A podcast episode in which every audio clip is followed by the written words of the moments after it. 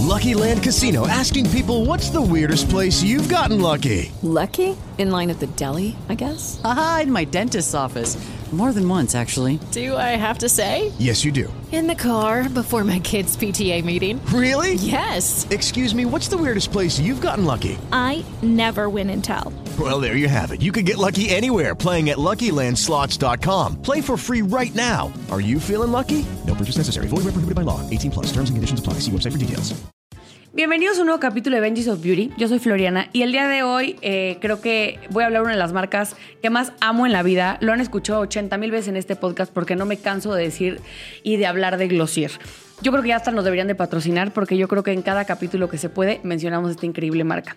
Les quiero contar la historia de esta marca porque lleva mucho tiempo ya en el mercado siendo todavía muy relevante a pesar de que se lanzó desde el 2013 y sigue siendo una de las marcas favoritas de los amantes de la belleza.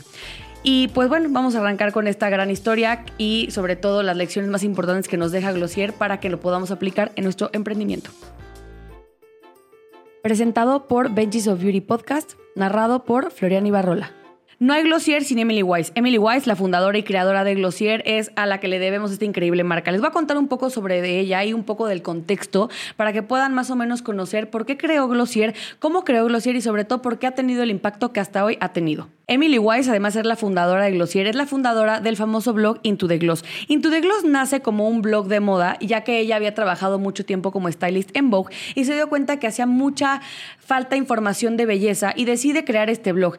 Este blog fue el primer paso para poder crear el primer producto que ahorita les voy a contar cuál es. Su blog se hizo famoso y sobre todo alcanzó un nivel de popularidad increíble gracias al tono que usaba y sobre todo cómo plasmaba todo el tema de la belleza con diferentes conceptos de fotografía, ilustraciones. La gente de verdad quedó maravillada con Into the Gloss. Este blog sirvió para que ella empezara a sondear un mercado potencial para lanzar una marca. Y evidentemente se dio cuenta que podía crear diferentes estrategias de comunicación con la gente que la seguía para tener esta dinámica de pimponeo y poder recibir información para que ella pudiera desarrollar una increíble marca que ella sentía que hacía falta en el mercado. Más adelante les voy a contar un poquito por qué Into the Gloss fue algo tan importante para la creación de Glossier, pero quiero indagar un poquito más sobre el background de nuestra fundadora Emily Weiss. Emily Weiss nace el 22 de marzo de 1985 en Connecticut, en Estados Unidos. Es fundadora y ex CEO de la empresa de cosméticos Glossier. Algo que quiero que conozcan de ella es que también participó en el programa famosísimo de Estados Unidos de Hills, salió nada más en tres capítulos, pero es un dato curioso que les quería contar de ella. Se graduó de la Universidad de Nueva York en el 2007 y se graduó en el Major de Arte y empezó a trabajar como asistente en la revista W y luego como asistente de estilismo en Vogue. Algo de lo que queremos hablar es que ella trabajaba de 4 a 8 en la revista y luego se iba a su casa a seguir trabajando en Into the Gloss. Esta parte es bien importante porque como emprendedores y creadores tenemos que tener esta mentalidad de que no podemos dejar de vivir porque necesitamos generar ingresos, pero si estamos emprendiendo tenemos que encontrar el momento o la oportunidad para seguir creciendo nuestro proyecto. Into the Gloss fue algo bien importante dentro de la estrategia comercial de Glossier, ya que antes antes de lanzar un producto, ellos ya tenían una comunidad a la cual le tenían que hablar y podían preguntarle qué necesitaban. Una estrategia clara que tuvo Into the Gloss fue crear este segmento que se llamaba Top Shelf, en donde Emily entrevistaba a diferentes celebridades como Carly Close y Jenna Lyons y les preguntaba qué elementos de belleza y qué rutinas hacían y enseñaban sus productos. Esto ayudó a que Emily se diera cuenta cuáles eran los gaps en el mercado y así es como decide lanzar Glossier después de darse cuenta que existía una necesidad. Algo que quiero recalcar es que este segmento del blog llegó a las 10 millones de reproducciones, algo impactante que no pasaba tan seguido antes en el mundo de los blogs. Hablemos ahora sí de Glossier, después de este contexto que les acabo de dar de cómo ella se da cuenta que existe una necesidad en el mercado para crear una marca que tenga un poco de skincare, pero además también sea friendly como el tema de cosméticos. Ahora sí, arranquemos con cómo nace esta empresa y cómo se consolida. En el 2013 fundó y eligió el nombre de su empresa como Glossier así lo dicen en inglés, en español le decimos Glossier. Algo súper importante que quiero mencionar aquí es cómo ella tuvo 12 puertas cerradas antes de que tuviera una que le dijera que sí. Se presentó a diferentes firmas y fondos de inversión para que le dieran dinero para llevar y concretar este proyecto a la realidad y toda la gente le había dicho que no. En el año 2014 comenzó a acercarse otra vez a diferentes firmas de capital de riesgo para poder crecer su negocio porque tenía muy planeado y tenía muy en mente que quería una distribución mucho más grande y sobre todo un desarrollo un poco más complejo en el mundo del skincare y de la cosmética. En este año, Emily logró recaudar más de 2 millones de dólares en financiamiento inicial para poder arrancar con este gran proyecto. Y esto fue con la ayuda de la inversionista capital de riesgo Kristen Green, que es fundadora de Forerunner Ventures. Este mismo año se lanza el primer producto de Glossier y sobre todo algo que le funcionó muchísimo a Emily es que ya tenía una plataforma a la cual ella podía acceder a venderle a las personas. Algo que quiero marcar otra vez, y creo que se los he dicho en algunos capítulos documentales, es que las marcas hoy por hoy tienen que buscar crear su propio medio de comunicación para tener ahí una audiencia y no depender de diferentes medios tradicionales para publicitarse. También tómese cuenta que en ese año la venta en línea era algo relativamente nuevo y novedoso, y si no es que nuevo, no se está explotando tanto en, en esta industria de la belleza, porque las marcas como Sephora, MAC, todas las tradicionales realmente no tenían espacios de marketplace tan desarrollados y algo que hizo muy bien Glossier fue que desarrolló un gran proyecto de e-commerce y la gente quedó fascinada de cómo podía adquirir productos de belleza en Internet. Me voy a adelantar a los términos y a los datos duros porque quiero que conozcan un poquito de por qué Glossier me encanta y sobre todo por qué creo que es una de las marcas más populares y con mayor impacto de belleza en los últimos años. Hoy por hoy, Glossier está catalogada como una de las 10 mejores marcas de belleza y además en 2020 Forbes la nombró como una de las marcas más poderosas en la industria con un valor de 1.800 millones de dólares. Esta cantidad es 22 veces la fortuna que tiene Kylie Jenner. nada más dense un quemón de cuánto vale Glossier. Algo que no quiero dejar fuera en este capítulo documental es hablar de la estrategia de los puntos de venta de Glossier. Glossier desde que empezó tenía muy en claro que quería cuidar muchísimo la experiencia de compra de sus consumidores. Es por eso que no quiso entrar a diferentes puntos de retail que ellos no pudieran controlar. Y así es como decidieron crear sus propias tiendas y puntos de venta. Los puntos de venta de Glossier son una cosa espectacular. O sea, no hay palabras para describir la experiencia que es. Les voy a contar la primera tienda que abrieron en Lafayette Street en Nueva York. Lower Manhattan fue la casa de la primera tienda y headquarters de Glossier y la verdad es que fue una cosa espectacular que hicieron. Tenían hasta cadena para entrar, la gente cómo te recibía, desde cómo estaban las niñas vestidas, tenían estos jumpsuits como un poquito más este, modernos y no tanto como batitas como generalmente lo podían ver en diferentes marcas de tiendas departamentales. Tenías unos displays gigantes para que la gente pudiera tocar el producto, testearlo, jugar con él, vivir como una experiencia si estuvieras en tu baño. O sea, no tenías miedo ni mucho menos pena para poder interactuar con los productos de Glossier. Es algo que hicieron de verdad de una manera súper inteligente. La gente de verdad pasaba el tiempo en Glossier. Iban a Glossier a pasar el día y no nada más a comprar. Entonces imagínate tener todo el tiempo la tienda llena. Hace este efecto que tienes mucho éxito porque cuando tienes un lugar lleno es porque a la gente le gusta y por ende la gente quiere estar donde la gente está. Aquí les voy a contar algunos de los lugares donde tienen tiendas Glossier, porque además les voy a decir una cosa, Glossier también tuvo esa estrategia de pop-ups que tenía cierto tiempo o periodo de tiempo las tiendas y después las quitaba y eso generaba esta mm, sensación de que se iba a acabar, entonces la gente hacía colas interminables para entrar a Glossier. Pero ahí les va la lista de las ciudades donde pueden visitar tiendas de Glossier, porque de verdad les juro que tiene que ser una parada obligada en cada ciudad que puedan visitar donde está Glossier.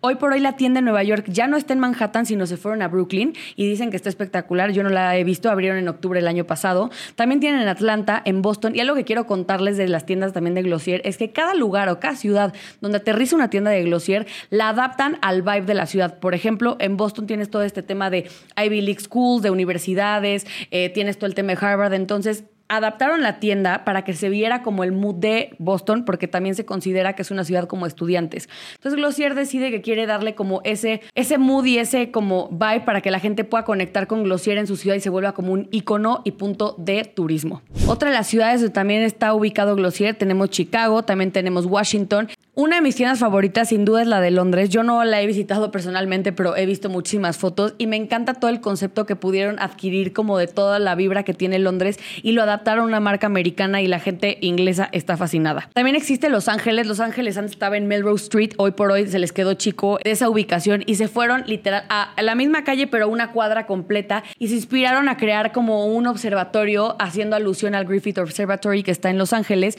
y crearon una cosa espectacular. Alguna de las cosas que hizo bien Glossier a la hora de estar en Los Ángeles es que hicieron una alianza comercial con una marca o una cadena de cafés muy famosa que se llama Alfred Coffee, que evidentemente ustedes han viajado a Los Ángeles, seguramente han visto esta marca de café que son como unos cuernitos y una frase muy icónica que es But First Coffee, pues bueno, es de ellos y Glossier hizo una alianza con esa marca de cafés que les ha ido maravilloso. Hablemos un poco de las colaboraciones que ha hecho Glossier. La verdad es que es una marca que poco ha colaborado con diferentes marcas porque la verdad es que no lo necesita tanto. Pero algo que hoy por hoy acaba de pasar que es importante es que Glossier decidió salirse de sus propios puntos de venta y entrar a Sephora con algunos productos. Ojo, aquí es importante que decidió no meter todo su catálogo de productos a Sephora ya que quería todavía tener un poco de exclusividad para sus clientes en sus propios puntos de venta, pero tampoco se querían perder la oportunidad de vender más en una cadena de ventas como puede ser Sephora, que realmente es algo que pues todos sabemos que jala y jala muy bien. Otra de las cosas que nos parecen brillantes aquí en Benji's of Beauty que ha hecho Glossier últimamente es la famosísima colaboración con Olivia Rodrigo. Olivia Rodrigo es una cantante que tuvo muchísimo pegue en el 2020 porque salió una canción que se hizo muy famosa, se hizo viral y de ahí la mujer se fue al cielo. Y además ella comparte como estilo y vibra que tiene Glossier que es más natural, más joven, más como divertida y decidieron hacer una colaboración y creo que les ha ido bastante bien. Una de las estrategias de Glossier que también creemos que ha sido brillante es el tema del el merch. El merch es muy diferente a la venta directa que tienes de productos que están dentro de tu catálogo. Por ejemplo, el catálogo de Glossier está muy clavado a skincare y cosméticos y decidieron que como también se volvieron una marca hito o muy popular, decidieron sacar una marca de merch que son productos como sudaderas, necesarios termos y cosas que la gente puede usar en su día a día. ¿Por qué limitarse nada más a que la marca se vea en el baño de la gente o en el neceser cuando puede verse en mochilas, cuando puede verse en morralitos, cuando se puede ver en diferentes cosas?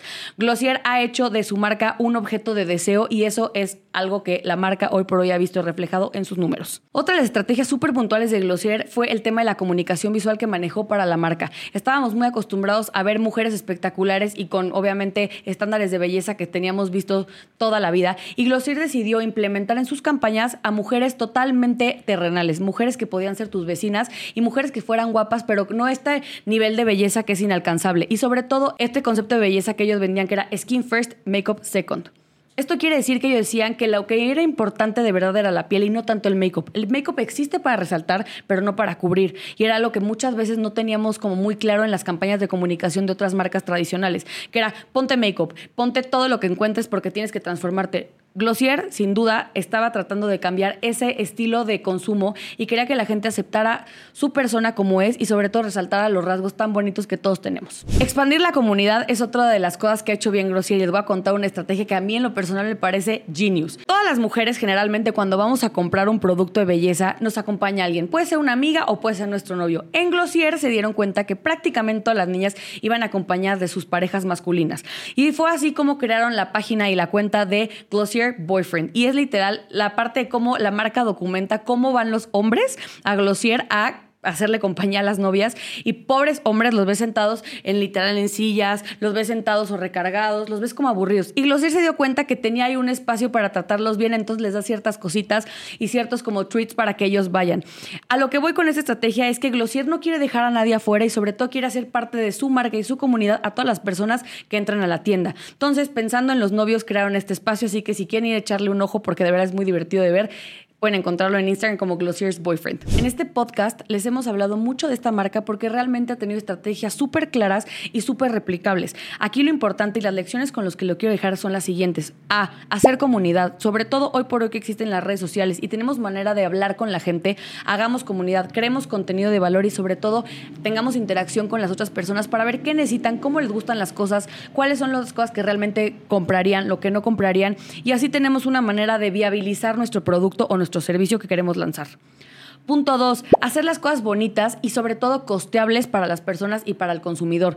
Algo que hizo Glossier es que generalmente teníamos muy entendido que los productos tan bonitos de cosmética eran muy caros. Y la verdad es que el price point de Glossier es algo bastante pagable. Entonces, yo aquí los invito a que hagan una evaluación de cuánto tiene que costar lo bonito, porque generalmente la gente es como de, híjole, es que está bonito, está caro. Y la verdad es que Glossier rompió con esta misconcepción que lo bonito tiene que ser muy caro. Otra cosa importante que Glossier nos enseña es que la belleza se ve de todos los colores, de todos los tamaños, de todos los sabores, de todos lados. Entonces, no tenemos que nada más contratar modelos espectaculares para que promocionen una marca. Las mujeres reales venden también y sobre todo son relatable. La gente se puede ver reflejada con una persona que puede ver a través de la ventana en la escuela, en la universidad, en un restaurante. Entonces, esa parte es bien importante. Y la experiencia de compra. La experiencia de compra es igual de importante que el producto. Y experiencia de compra me refiero, no tienen que hacer tiendas increíbles o digo, si pueden, háganlo, pero si tienen la manera de ustedes construir una experiencia de compra con sus clientes para que estén felices y satisfechos, háganlo.